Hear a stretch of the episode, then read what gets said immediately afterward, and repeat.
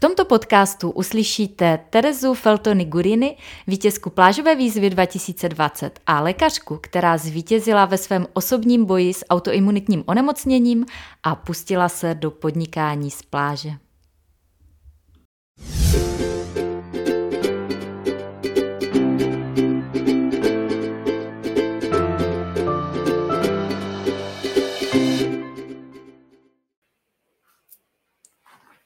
Krásný den. Vítejte u vysílání rozhovoru ze série Plážovníci příběhy z praxe. Dneska s Terezou Feltony Gurini, vítězkou plážové výzvy 2020 a lékařkou, která zvítězila ve svém osobním boji s autoimunitním onemocněním a pustila se do podnikání z pláže. Já věřím, že jako obvykle bude tento rozhovor pro vás zdrojem inspirace, jak jde nejrůznější profese a životní zkušenosti přetavit do online podnikání, respektive do toho, čemu říkáme podnikání z pláže. Často si to člověk nedovede prakticky představit, dokud nevidí nějaké konkrétní řešení, nějaký příklad. A to je jeden z důvodů, proč tato vysílání dělám, abych vám rozšířila obzory a to pole možností, co všechno je v online podnikání možné. Já si totiž myslím, že prožíváme období, kdy je opravdu důležité umět tu svoji profesi přetavit částečně i do online podoby, ať už kvůli klientům, tak eh, kvůli sobě samým. Takže věřím, že si z dnešního rozhovoru odnesete jak inspiraci, tak zajímavé poznatky. A než začneme, tak já se ještě představím pro ty z vás, kdo mě neznáte nebo mě sledujete třeba poprvé. Mé jméno je Stáňa Stiborová, jsem autorkou projektu Podnikání z pláže, stejnojmenné knihy a online kurzu, ve kterém dávám lidem srozumitelné a funkční návody pro jejich online podnikání a zároveň je jemně vedu do hloubek jejich duše k objevení toho, kdo jsou, aby pak svými dary mohli obohacovat tento svět. A co to je? To podnikání z pláže. Eh, v podnikání z pláže nebo taky online podnikání funguje tak, že své zkušenosti nebo znalosti z nějaké oblasti nebo oboru eh, vložíte do něčeho, čemu se říká digitální produkt. Nejčastěji to může být e-book nebo online kurz a ten pak automatizovaným způsobem na internetu prodáváte. Tím, že samotný prodej se děje automaticky, tak vy můžete být díky tomu kdekoliv na světě, nejenom na pláži, ale doma s rodinou, na horách, pracovat v čase, který vám vyhovuje. A zároveň to můžete dělat a provozovat svoji profesi i v době, v době, kdy to fyzicky není možné, a zároveň se věnujete něčemu, co vás baví a pomáháte tím lidem. Samozřejmě se to nestane přes noc, je zatím velký kus práce a překonávání překážek. Tak jako v každém podnikání, i tady je potřeba máknout. A jak se svého plážového podnikání zhostila žena, kterou jsem dneska pozvala, to se dozvíme už za chvíli. Takže já teďka přivítám už mezi náma našeho dnešního hosta. Tak. Ahoj. Ahoj, Terezo. Můžeš se prosím tě na začátek představit našim divákům? Tak eh, já se jmenuji Tereza Feltoni Gurini, eh, jak už říkala Stáňa, pracuji jako lékařka a nevím, co mám říkat. a jsem nervózní, protože jsem ještě nikdy nemluvila takhle eh, naživo. to naprosto. Hmm, v pohodě. Hele, Terezo, mě, uh, já se vždycky na začátek ptám, uh, v, kterém, uh, v kterém roce jsi vstoupila do podnikání z pláže, ale u tebe už jsem to nakousla, protože ty jsi vítězka letošní plážové výzvy, takže je jasné, že jsi vstoupila v roce 2020. Takže já se tě na začátek zeptám, s jakým záměrem jsi do kurzu vstupovala? Tak eh, já jsem, eh, jakoby, jak jsem říkala, pracuji jako lékařka, nemáme ještě atestaci, takže jsem neustále v nemocnici, eh, což mi zžírá veškerý můj čas, který bych radši trávila i trošku s rodinou. A já jsem vlastně ten kurz objevila, když jsem byla těhotná s druhou dcerkou a jednou už jsem měla doma a byla jsem neustále prostě v té nemocnici. Každý den jsem dělala třeba, jsem dělala 32 hodin v kuse, pak jsem byla chvilku s rodinou, mezi tím jsem spala, protože jsem byla hrozně unavená a takhle to šlo dál a dál, začalo mě uh, se pomalu rozpadat manželství, jsem měla takový pocit, protože jsem nikdy nebyla doma. No a pak uh, jsem uviděla na internetu um, teda, uh, reklamu uh, na, plážové, na kurz plážového podnikání.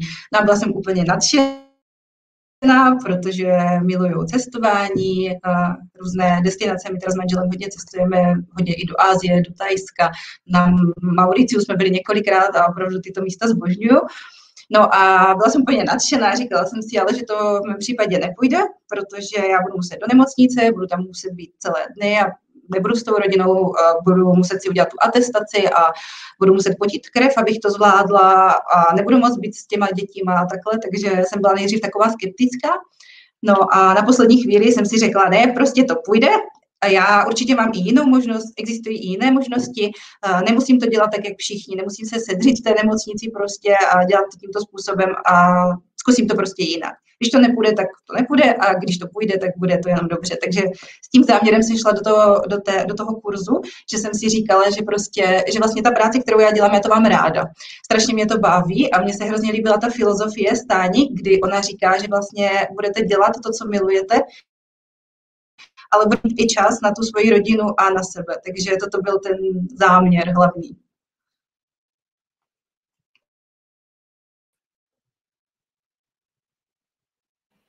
Tak, jsem si vypla mikrofon. Měla si už na tom začátku um, tak nějak ujasněno, jakým směrem budeš to svoje online podnikání směřovat, nebo se ti to krystalizovalo postupně? No, uh, rozhodně se to krystalizovalo postupně. Určitě to tak nebylo od začátku. Já jsem totiž uh, jakoby měla nějakou představu, ale uh, prostě vůbec, vůbec jsem netušila, jak to mám uchopit. Přišlo mi to uh, tak strašně široké, to téma, že prostě jsem absolutně netušila, jakým způsobem to převést do nějaké formy stravitelné pro někoho jiného. Já už jsem vlastně v té době třeba uh, poskytovala nějaké konzultace zadarmo, protože já jsem pracovala vlastně v soukromé gynekologické ambulanci, já jsem gynekolog a chodila jsem eh, nejdříve teda do té nemocnice a potom jsem to nezvládala s dětmi, takže jsem začala pomáhat kamarádce uh, v její soukromé gynekologické ambulanci. A často se mi stalo, že jsem právě viděla ženy, které měly potíže, kterým se teďka vlastně věnuju, tak uh, jsem jim tak jakoby radila zadarmo. Ale bylo to vždycky takové chaotické, že jsem jim řekla toto, toto, toto, toto a stejně já ty lidi potřebuji potom znovu vidět a skonzultovat s nimi, jakoby, co se dál dělo a tak. A já už jsem ty ženy v té ambulanci nikdy neviděla. Takže to prostě ani jsem tam neměla tolik tu zpětnou vazbu občas, ale prostě málo kdy. Takže uh, neměla jsem to prostě ujasněné. Vůbec jsem nevěděla, jak to mám uchopit, jak to dát do toho jednoho, to všechno. Takže vůbec uh, nevěděla jsem. Ale nakonec jsi to nějakým způsobem ujasnila. Takže pro koho jsi nakonec vlastně začala tvořit svoje e-booky, články a další obsah, který máš dneska na svém webu, koho máš dneska před očima v mysli, když tvoříš a píšeš? Uh, takže já jsem začala, jakoby, on ten záměr původní byl i takový, ale až v tom kurzu jsem si to tak jakoby opravdu uh, jakoby ujasnila. Za prvé, jak to udělat a za druhé, pro koho. A dneska teda ta moje práce je věnovaná lidem, kteří jsou na tom jako já, když jsem byla na začátku své cesty to znamená lidi, kteří onemocněli nějakým vážným onemocněním, v mém případě teda autoimunitním, ať už to jsou ale autoimunity nebo alergie, prostě jakkoliv poruchy toho imunitního systému, tak eh, je to pro lidi vlastně, kteří by nepřijali ten verdikt, kteří jsou nevyléčitelní, ale eh, rozhodli se hledat jiné cesty. Takže je to pro tady ty lidi, kteří mají tu nevyléčitelnou nemoc, ale rozhodli se, že se prostě vyléčí. Mm-hmm. Myslím si, že to je poměrně široká cílová skupina, které můžeš takto online uh, krásně pomoct. Co všechno si vytvořila od ledna 2020, kdy se rozhodla vstoupit do kurzu podnikání z pláže a teď máme říjen 2020. Tak co si v průběhu toho necelého roku vytvořila? No, něco, o čem se mi ani nesnilo, když jsem poprvé řekla manželovi, co dělám, tak se smál. Proto se, se prostě neudržel, protože já jsem opravdu hrozný technický antitalent a vždycky o sobě říkám, že vůbec nemám podnikatelského ducha a že to nikdy dělat nebudu a vždycky, když mi někdo něco takového říkal, tak jsem se smála, říkala jsem to v žádném případě, to se mě vůbec netýká. No nicméně jsem si dokázala za, za tu dobu vytvořit svoje webové stránky, kompletně blog, na který jsem přispěla už spoustou článků. Eh, dále jsem eh, napsala tři knížky, které jsou jakoby placené, které se týkají, ať už konkrétně třeba, já jsem dělala ulcerozní kolitidu, tak léčby vlastně těch střevních onemocnění, mm, potom jakoby obecné zásady léčby autoimunitních onemocnění a potom knížku, která popisuje elementární dietu, která je vhodná právě pro lidi s těma střevníma potížema. A do toho jsem vytvořila ještě dva e-booky zdarma, Eh, kde vlastně jakoby, i, i na základě nich je možné si uh, jakoby vymyslet třeba nějaký postup té léčby, takže tady tyhle ty věci. A v hlavě toho mám strašně moc. jsem si ani vůbec nemyslela, že to dokážu takhle vlastně převést do toho online světa. Tak to si hezky uh, nastrukturovala a převedla si do online světa za ten rok opravdu hodně. To je až neuvěřitelné s dvěma malými dětmi. Jak staré jsou tvoje děti? Uh, dceři uh, starší je rok a několik měsíců, uh, pardon, tři roky a několik měsíců, přesně tři roky a čtyři měsíce. A druhá dcerka má teďka pět měsíců. Mm, takže s miminkem. Takže jsme to dělali, to dělala před porodem. Aha si toho vytvořila opravdu hodně. Na to se mě poměrně často ženy ptají, jestli to je vůbec možné tvořit s dětmi, s miminkem v těhotenství. Takže jsi důkaz toho, že když se do toho člověk opře, tak eh, to možné je. Mm, já myslím, že v případě lékařky si asi většina lidí řekne, že tady není moc prostor pro online, jak to s odstupem několika měsíců poté, co už máš své čtenáře, fanoušky, eh, klienty, kteří čtou tvoje placené e-booky, jak to dneska vnímáš? V čem vnímáš třeba eh, největší přínos té svojí práce online, těch svých článků a e-booků? Tak eh, jde o to, že zaprvé teda bych chtěla zdůraznit, že já vyloženě nedělám to, čemu se věnuju jako lékařka.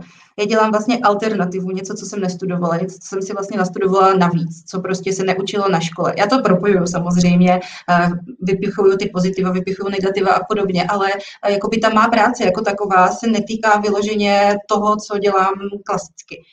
Uh, takže to je jedna věc. Takže nevím, jestli úplně to do, můžu srovnat třeba s někým, kdo by chtěl vyloženě představit tu svoji práci jako lékaře, jako klasického prostě v ten online produkt ale nicméně i jakoby na základě té své zkušenosti si myslím, že i v případě těch eh, jakoby lékařů, kteří se třeba rozhodnou uh, ty své informace předávat uh, tím online způsobem, tak i to je prostě možné, schudné a skvělé, protože spoustu lidí prostě se nevyzná v tom, jak tomu říkám, labirintu medicíny, protože to je tak strašně komplexní záležitost. Navíc eh, my, když dáváme zprávy, tak je to napsané latinsky, je to napsané prostě takovou to naší hatlamatilkou, jsou v tom chyby a tomu prostě nebude rozumět nikdo jiný než ten lékař. Jo, prostě nikdo, kdo nestudoval podle mě jakoby medicínu nebo nedělá vyloženě v tom zdravotnictví, tak prostě tady těm věcem, on to z toho nevyčte. Ani kdyby věděl, jak se vyhodnocují nějaké věci, tak to prostě nevyčte, protože je to latinské, protože jsou tam chyby, jsou tam zkratky. Takže si myslím, že prostě lidi v tom tak nějak jako plavou a jako každý ten obor, kdyby se přenesl do toho online jakoby světa, takovou nějakou stravitelnou a srozumitelnou formu pro toho člověka, tak mu to vždycky přineslo benefit a vždycky by to prostě mělo úspěch. Takže to je to, co si myslím. Jo, já samozřejmě dělám alternativu, což je trošku zase něco jiného a pro ty, kdo dělají alternativu, tak říkám, že těch informací tady není dost. Že prostě ty lidi potom úplně touží se něco dozvědět, uh, jakoby z praxe toho jakoby lékaře, který si to tak nějak jakoby propojil. Já to vidím, že prostě těch lidí fakt je hodně, potřebují ty informace. Mm-hmm. Um, ty si to teď párkrát nakousla a i to tady teď padlo v komentářích, uh, že děláš alternativu, takže můžeš trošku třeba přiblížit, do jak velké míry vycházíš uh, z těch uh, zkušeností um, té racionální um, medicíny západní a do jaké míry vycházíš třeba uh, z té alternativní medicíny a třeba z jakých směrů Mm-hmm. Tak eh, jako samozřejmě já mám ten medicínský základ jako takový. Pracuji v tom prostředí, eh, Myslím si, že mě v tom směru, že já mám obrovský eh, respekt k tomu nemocnému člověku a k té prostě chorobě, protože jako nemůžu říct, že jsem všemocná, že tahle bylinka vás vyléčí, že tenhle postup bude všemohoucí a tak dále. Takže prostě vždycky uh, si myslím, že uh, ta západní medicína prostě má to svoje, nevz, to svoje místo prostě v, v tom našem světě je strašně důležitá, protože uh, co se týče západní medicíny, tak ta akutní část tak ta je prostě skvělá. Jo, ta traumatologie, anesteziologie, já nevím, když si zlomíte ruku, tak asi když si na to dáváte bylinky, tak já teda that nevím, že by se to jako vyléčilo, třeba to jde.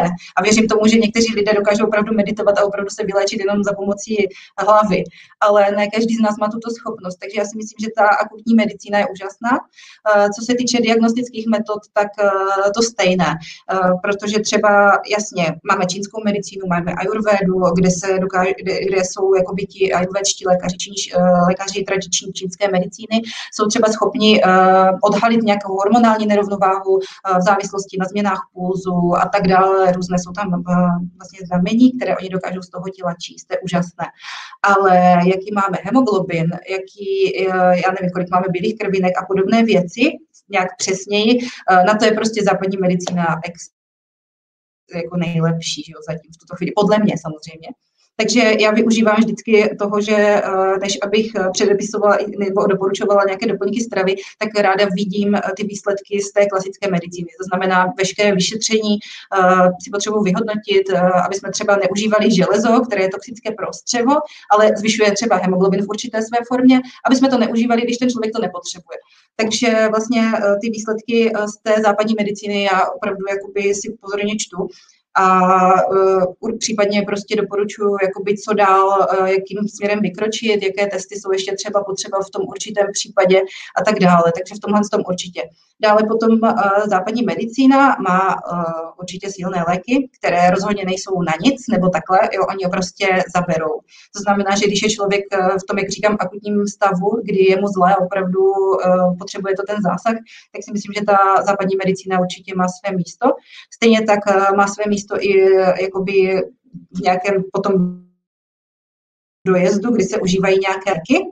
Například ještě uvedu uh, třeba naltrexon, lék, který se užívá uh, při závislosti na heroinu, na opiátech, když vlastně se ten člověk zbavuje závislosti nebo u alkoholiku, když se zbavuje závislosti na alkohol. Ale když se ten lék užívá ve velmi nízkých dávkách, tak má protizánětlivý účinek, a třeba je skvělý, když se využívá i při poklesu protilátek, které právě způsobují to onemocnění, takže v nějakých nízkých dávkách proti bolesti. Jo, takže prostě i ty léky si myslím, že eh, jsou super a že mají své místo.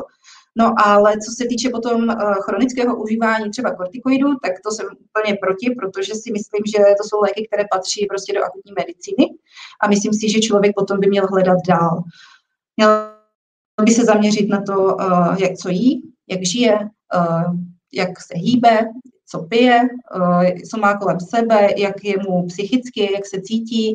Eh, dále taky samozřejmě využívám bylinek, využívám esenciálních olejů, které jsou super třeba při léčbě alergií nebo antibiotika ve formě esenciálních olejů. Dále samozřejmě já jsem se inspirovala i, protože tím jsem si prošla takovým tím hledáním, takže jsem se inspirovala v ayurvédě například v některých věcech, tím, že já jsem třeba nenásledovala tu uh, cestu úplně plně, ale něco, něco jsem si z toho vzala. Oni mají skvělé ty uh, byliny na pročišťování a podobné věci. Stejně tak čínská medicína, akupunktura jsou úžasné věci, které pomáhají potom tomu člověku na té cestě k tomu uzdravení.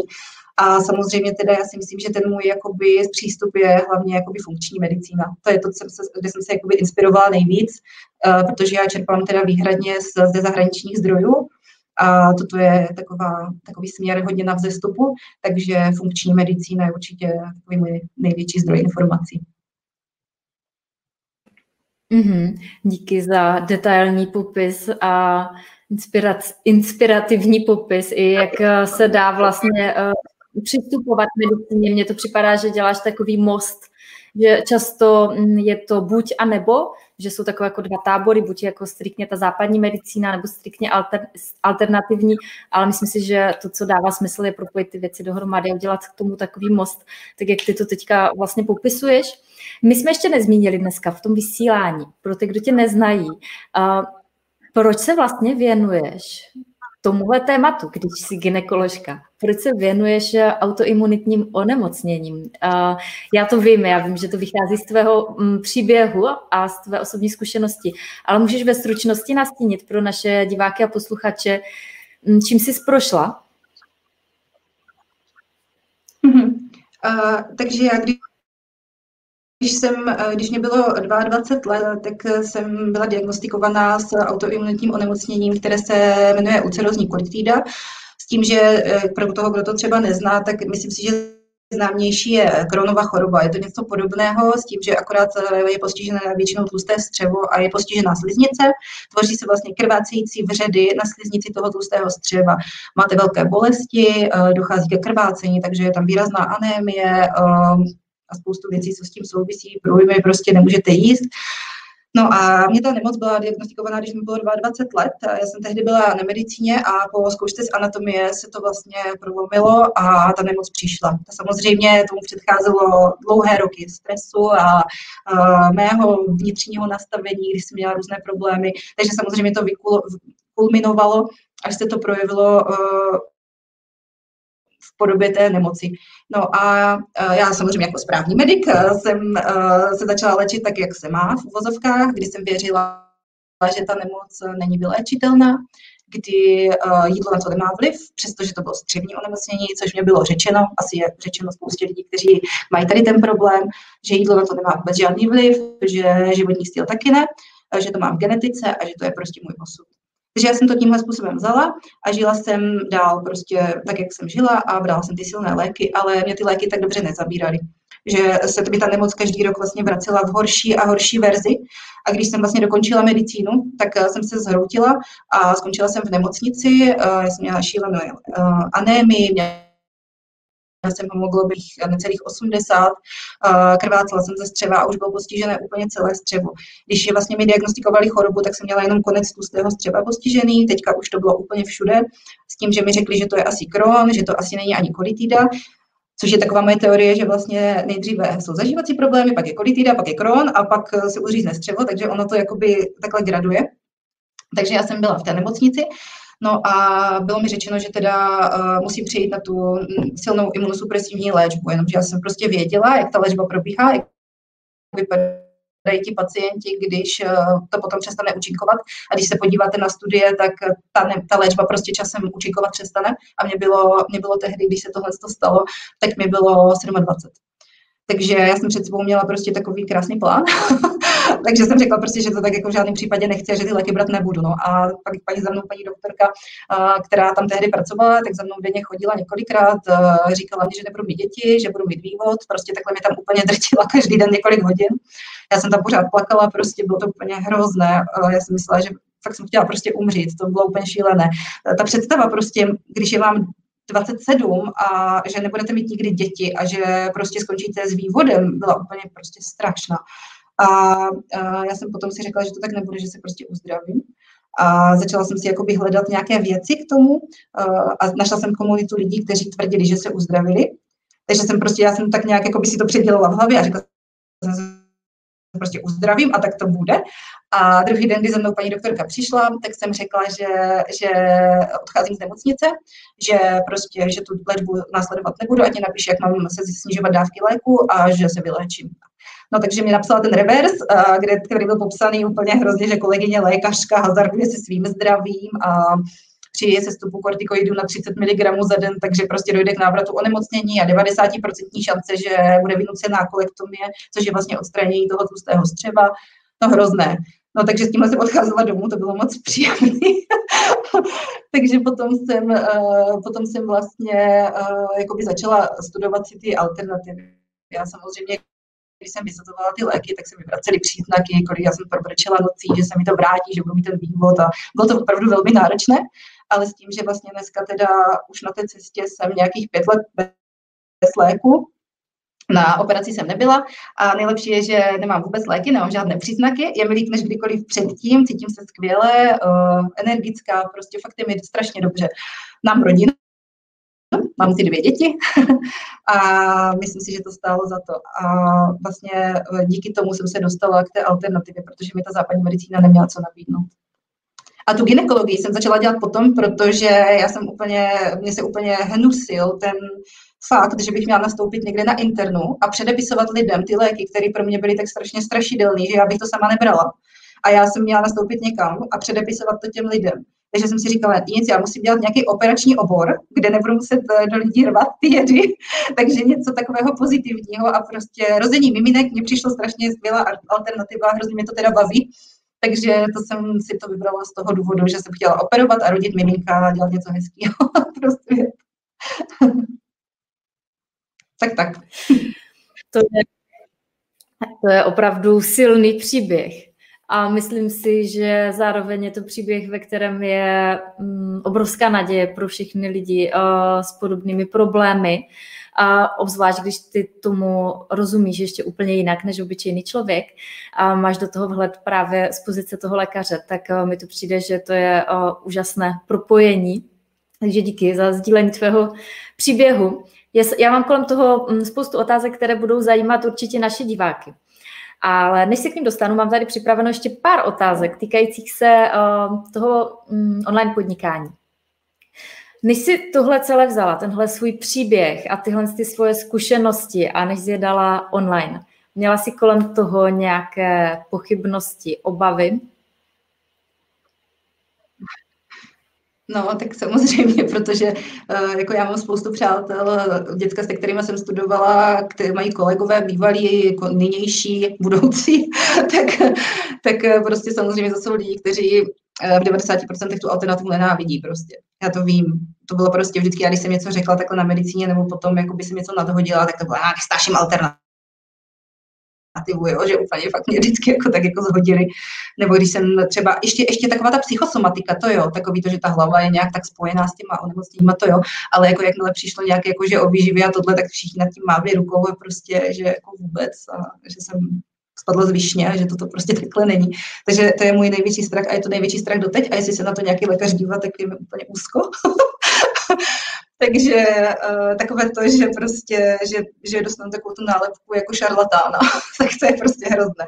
A hlavně i takové to, že prostě to uvidí třeba někdo, kdo se mnou pracoval a bude si říkat, bože, to je úplně hrozné, že co dělám a že chci, ještě takové to, že si chci jenom vydělat peníze, tak to mě úplně děsí nejvíc, že vlastně to dělám jenom pro peníze a ubližuju lidem pro peníze, tak to je úplně strašné. Jako toto, kdyby mě s tímhle někdo napadl, tak to je asi můj největší strach.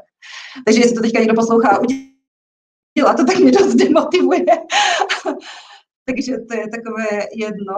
Uh, druhé je, já si chci určitě dodělat atestaci i tak, protože jakoby já mám ráda tu svoji práci toho klasického lékaře, a prostě chci, být, chci mít tu možnost, že jednou to budu moct dělat, nebo to nějak propojit prostě, jako koukám se tak jako za roh, protože ten online svět je super, ale jakoby uh, úplně takové to odloučení od těch pacientů, to bych nechtěla, já bych chtěla dále prostě i pracovat jako by ten lékař a stýkat se s těmi lidmi, navíc být třeba schopná jim předepsat určitá vyšetření a podobně a k tomu potřebuji tu atestaci.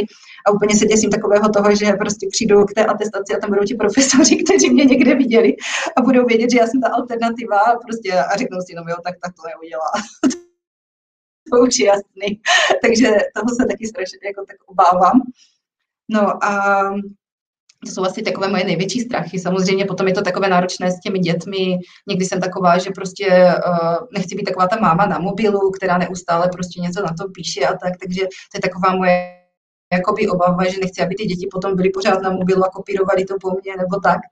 Takže toto taky, ale to už je spíš takové jakoby vedlejší, protože jsem se naučila si to rozdělit, abych prostě nebyla na tom mobilu pořád, že mám fakt být členěný ten čas na, pro ty děti. Takže opravdu ten největší a nejhorší strach je tady tohle odmítnutí eh, z stran toho lékařského prostředí. Protože já v tu práci, co dělám, věřím a myslím si, že to těm pacientům, v úzovkách lidem, klientům eh, pomůže. Takže to není můj strach, to, že by to nepomáhalo, to si nemyslím, protože už bohužel jsem potkala příliš mnoho lidí, kteří to zvládli a vylečili se. No, mm, je to náročná cesta v tomhle oboru a zároveň si myslím, že je to obrovským způsobem důležité a že hodně lidí to potřebuje. Takže opačná strana téhle otázky, co tě na tom nejvíce baví, motivuje a drží na cestě?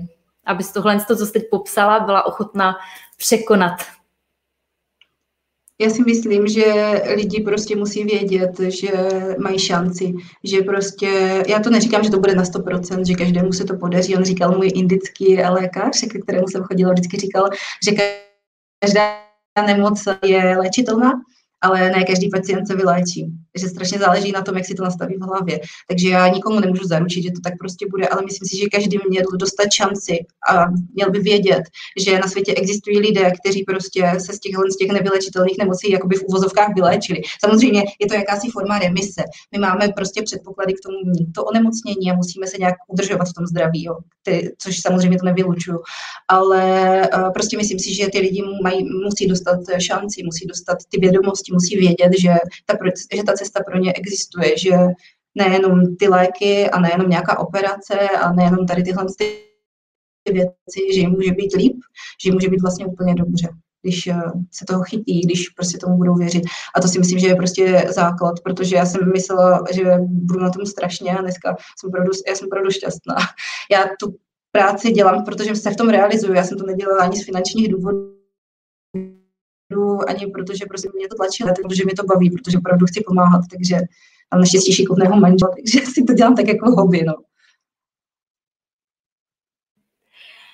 Mm, to je super. A vnímáš v tom zároveň, kromě tom, toho, co jsi teď popsala a, a té pomoci směrem ven k lidem, vnímáš v tom i nějaký přesah do svého osobního života? Myslím tím, jestli se pro tebe za těch 8-9 měsíců něco změnilo, ať už na venek nebo uvnitř?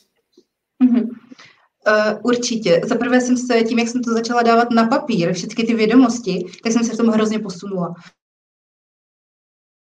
protože mě to motivuje ještě víc číst. Takže já jsem začala ještě víc, jakoby v tom, já když mám třeba chvíličku, mám v knížky v mobilu uh, postavované z Amazonu, takže vlastně vždycky, když mám nějakou volnou chvíli, tak uh, hodně čtu. Mě by, hodně, hodně dostávám i dotazů jakoby od lidí, kterým se věnuju, takže jakoby to mě zase dodá, dává další otázky pro to moje další studium, takže se hrozně inspiruju v té zpětné vazbě uh, od těch lidí, kteří si třeba ode mě koupí ty knížky a tak dále.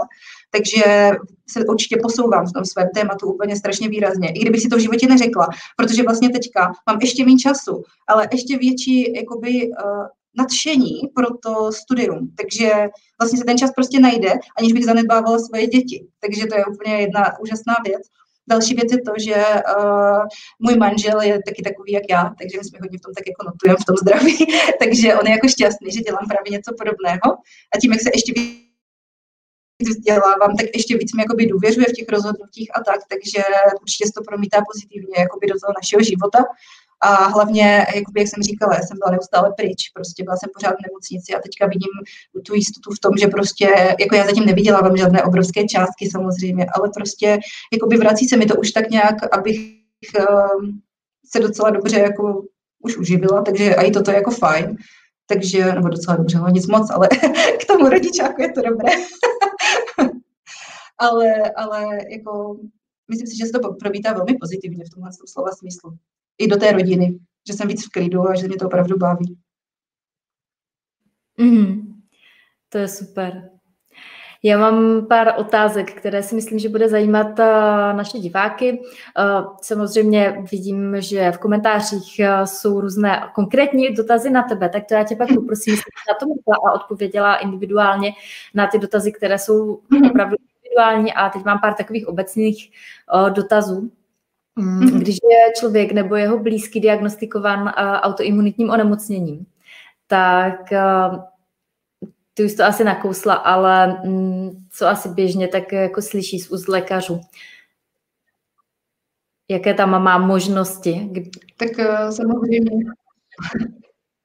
No, já jako neznám všechny lékaře na světě, takže určitě to bude lišit lékař od lékaře, ale to, v čem my jsme vytrénovaní v uvozovkách z medicíny a co jsem slyšela já a co prostě tak jako nějak vnímám jako standard, tak je to, Eh, že prostě eh, když je vám něco takového diagnostikovaného, tak je vám řečeno, že to nemocnění eh, probíhá různě.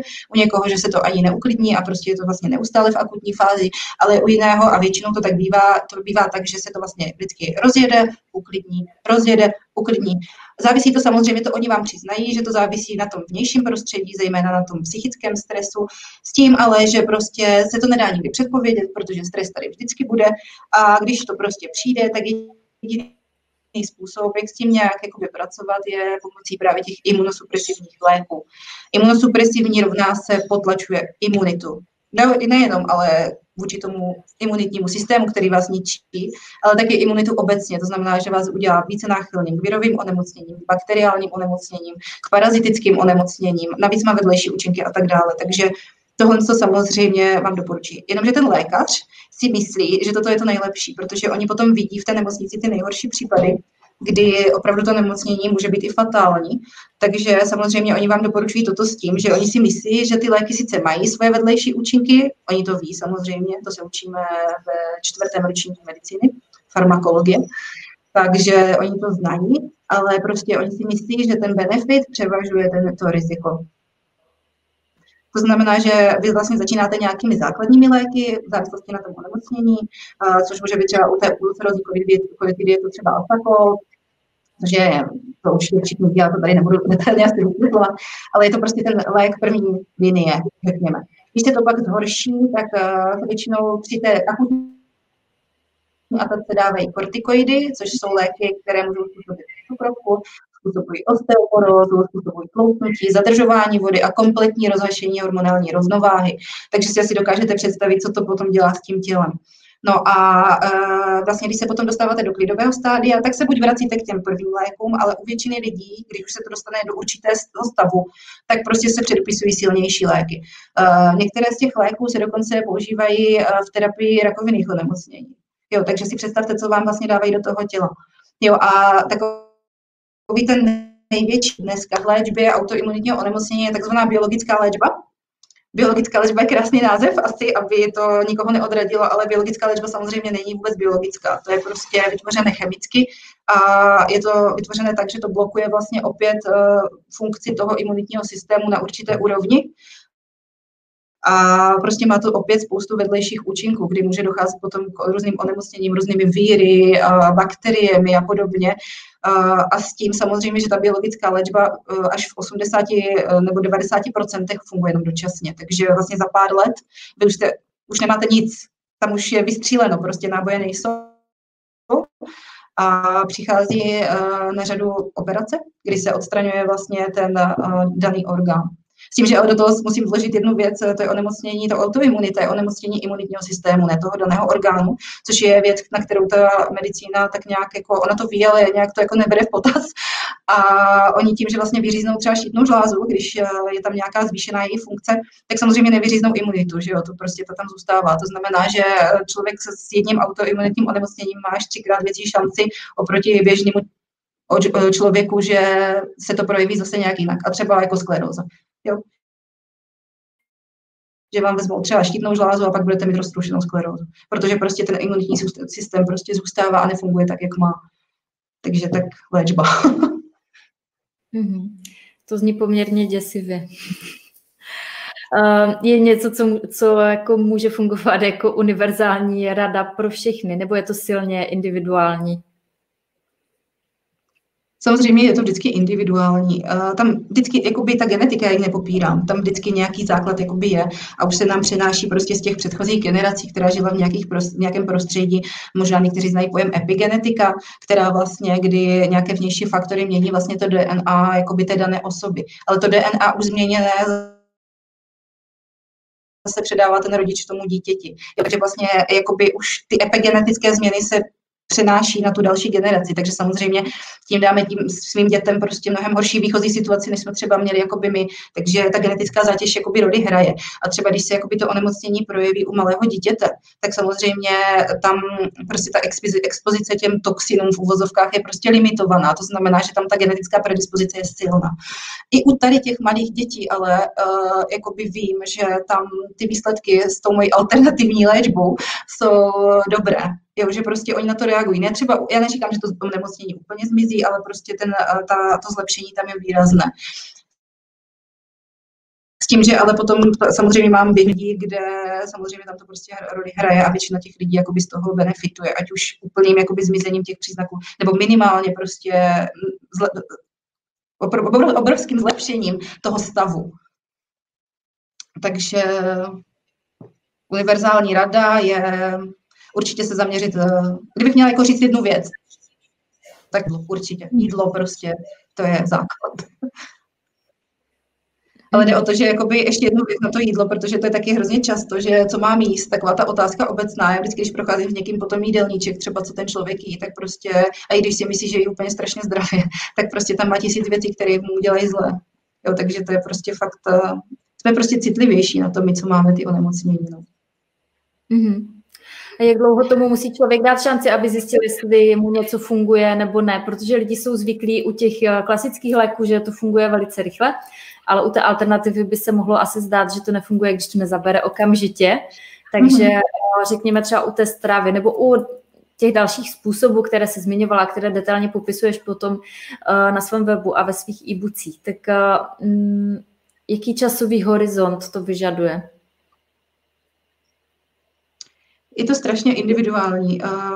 jako hodně často vidím, že už po měsíci ty lidi vidí zlepšení. Jo, třeba i člověk, který měl 10 let nějaké onemocnění, bere na to ty nejsilnější léky, tak i už po měsíci vidí prostě zlepšení. Samozřejmě záleží to na tom, co je to za chorobu, protože jsou choroby, které se projevují akutně takzvaně, jo? že když vám třeba jako u mě krvácí ze střeva, nebo prostě kdy, vám, mm, kdy máte furt bolesti jo? a podobně. Potom jsou onemocnění, které mají ty svoje klidové stádia. Navíc máte třeba hodně léku, tak máte to klidové stádium. Potom je i menší motivace dodržovat ty věci, že když je vám zrovna dobře, i když berete léky. Takže prostě jakoby je to strašně individuální, ale jako já u hodně lidí vidím výsledky už po několika týdnech. Ale samozřejmě potom jsou lidi, kteří prostě třeba může, může jim trvat i rok, že to budou přesně dodržovat tak, jak prostě jim říkám a prostě pořád, eh, pořád to nebude úplně ono. Takže samozřejmě je to individuální. Ale jak říkám, prostě ty výsledky jsou většinou vidět hodně rychle. Mm-hmm. A je něco, na co by si měl člověk dávat pozor v případě, že eh, si to nastudovává online? A není to něco, že by to úplně konzultoval jeden na jednoho tak eh, jakým způsobem by si měl sám sobě dávat zpětnou vazbu. Eh, určitě to bude hodně, ale kdybys měla třeba vybrat zase jednu, dvě nejdůležitější věci, tak eh, co by to bylo? Mm-hmm. Já si vždycky myslím, že jako je strašně dobrý udělat si takový nějaký, uh, takový, uh, tomu říkám dotazník, uh, vlastně toho výchozího stavu když si řekne prostě, eh, že krvácím ze střeva, tak eh, nemůžu, eh, nebo nevím, bolí mě klouby na stupnici od 1 do 10, tak jo. A prostě dělat si takový nějaký report, každé tři měsíce prostě si udělat takové osvěžení, jakoby kde jsem, aby prostě viděl, že udělá nějaký progres, že prostě, že třeba, bolelo mě koleno na stupnici od 1 do 10 je 10 a za tři měsíce si to udělám znova a teďka už se cítím líp, už můžu třeba jít na hodinu na procházku. Předtím jsem nemohl vůbec. Vyjdu schody prostě, jo, že fakt takový to uh, dělat si prostě takový ten, uh, takový ten rozpis toho, jak se vám daří. Nedělat to každý den, protože to je cesta do pekel, to je, když uh, si zainvestujete a sledujete fondy každý den, tak to je tak, abyste se z toho zbláznili. Takže prostě fakt si třeba jednou za tři měsíce sednout a říct si, jo, mi to nebo ne. A pokud vidíte, že za ty tři měsíce to nepomáhá, tak je něco špatně ty, většinou ty kroky, i když minimálně, tak prostě už za ty tři měsíce byste měli vidět nějaké výsledky. Neříkám, že musí být obrovské, ale právě proto je dobré si udělat nějaký soupis toho výchozího stavu a potom zase soupis za ty tři měsíce a porovnat si to. A pokud se to nezlepšuje, tak uh, zkusit něco jiného, protože těch cest je spoustu. Ta cesta, co dělám já, není jediná tady je prostě spoustu dalších způsobů, jak eh, se na to dívat, jak to, jak to zkusit. Já když s někým pracuju, tak vždycky říkám, uh, zkusíme toto, ale pak je ještě toto a ještě je toto. A to je jenom to, co já vím. To není vůbec uh, to, co všecko je. Takže, takže toto asi je hodně důležitá věc. A další věc je, je nepřeceňovat své síly, když je zle. Takže když je zle, tak máme tady akutní medicínu, která je na úžasné úrovni a prostě vyhledat od toho tady. Mm. Mm-hmm. Díky. Ještě mě napadá, dá se vzniku autoimunitních onemocnění předcházet v případě, že člověk ví, že k ním může mít z hlediska genetiky předpoklady? Myslím si, že ano. Myslím si, že ano, když, pokud jakoby, eh, třeba když se podíváte na moje články o remisi nebo o tom, jak si udržují to zdraví a tak, tak si myslím, že kdyby někdo jedl, choval se a žil tímto způsobem, takže s velkou pravděpodobností nedojde k rozvoji toho onemocnění. Jenomže ta dnešní jakoby ten život, způsob života je tak strašně jednoduchý a sladký v uvozovkách. Jo, ty jídla jsou návykové, ty aktivity jsou návykové, prostě celý ten životní styl je takový až návykový. Takže dělat něco, když vám nic není, nebo dělat to až tak hodně, když vám nic není, tak to je strašně těžké. A já třeba osobně bych to nedokázala. já jsem musela, že mě rozjel vývod, tak jsem něco začala dělat. Což jako samozřejmě obdivuju lidi, kteří to třeba dokážou. Ale jak říkám, my jsme tak strašně citliví, že nám prostě lidem s tím autoimunitním onemocněním může vadit i troška něčeho, co to může dráždit. Takže tam to chce opravdu sil, vel, velmi já se svoje děti snažím k tomu teda vést, protože vím, že tam je obrovská predispozice jak ze strany mé, tak ze strany manžela. Takže my tak nějak, jak já, žijeme všichni a doufám, že si to udrží. Mm-hmm. Taková poslední otázka je nějaká věc, kterou ve svém oboru považuješ za naprostou samozřejmost. Něco, co si myslíš, že lidi by měli běžně vědět, ale pak se setkala s tím, že pro většinu lidí je to úplně neznáme?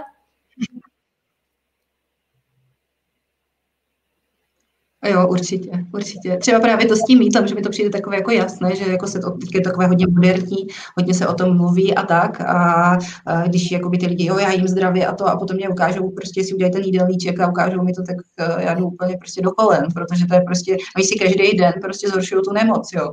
A teďka jako je to takový to, že vlastně vy už jste tak nějak e, to několik x let to prostě děláte a máte pocit, že prostě, že to je taková nějaká automatika, že to ty lidi jakoby ví a neví, že.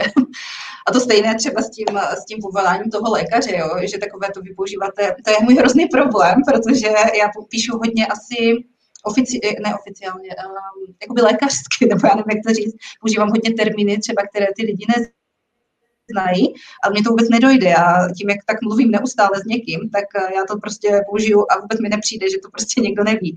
Takže jo, určitě s tím bojuju. Mm-hmm. Mm-hmm. Já ti děkuji moc za, zajímavý, za sdílení opravdu zajímavých zkušeností. Terezo, ještě než se rozloučíme, je něco, co bys eh, chtěla dodat? Mm, ne, já nevím. Ne, určitě bych chtěla eh, říct všem třeba, kteří jakoby pochybují o sobě, nebo kteří pochybují o sobě, nebo o tom, že prostě něco nedokážou, tak aby to zkusili, protože to, co si myslíte, že nezvládnete, tak to nakonec dokážete. Já jsem se uzdravila, podnikám, to bych v životě neřekla a uh, udělala jsem za pár měsíců obrovský pokrok v tom, prostě vlastně ten můj celý život je takový nějaký, že mi přijde, že vždycky, co jsem nakonec zkusila, tak se to podařilo, když jsem tomu věnovala ten čas, takže si myslím, že všechno nemožné se může stát možným, když chcete. to si krásně uzavřela. Já ti moc děkuji. Dneska jsme si povídali s Terezou Feltony Guriny o tom, jaká byla její cesta k plážovému podnikání a jaké to je, když se co by lékařka vydala na cestu online podnikatelky, jaké to má úskalí i radosti a jak jde touhle formou eh, pomáhat lidem. A slyšeli jsme opravdu hodně konkrétních rad, eh, informací a typů týkajících se léčby nejen autoimunitních onemocnění. Takže já věřím, že pro vás toto vysílání bylo přínosem. Děkujeme vám, že jste tady byli s námi. To je od nás pro dnešek vše. Mějte se krásně a žijte příběh, který chcete vyprávět.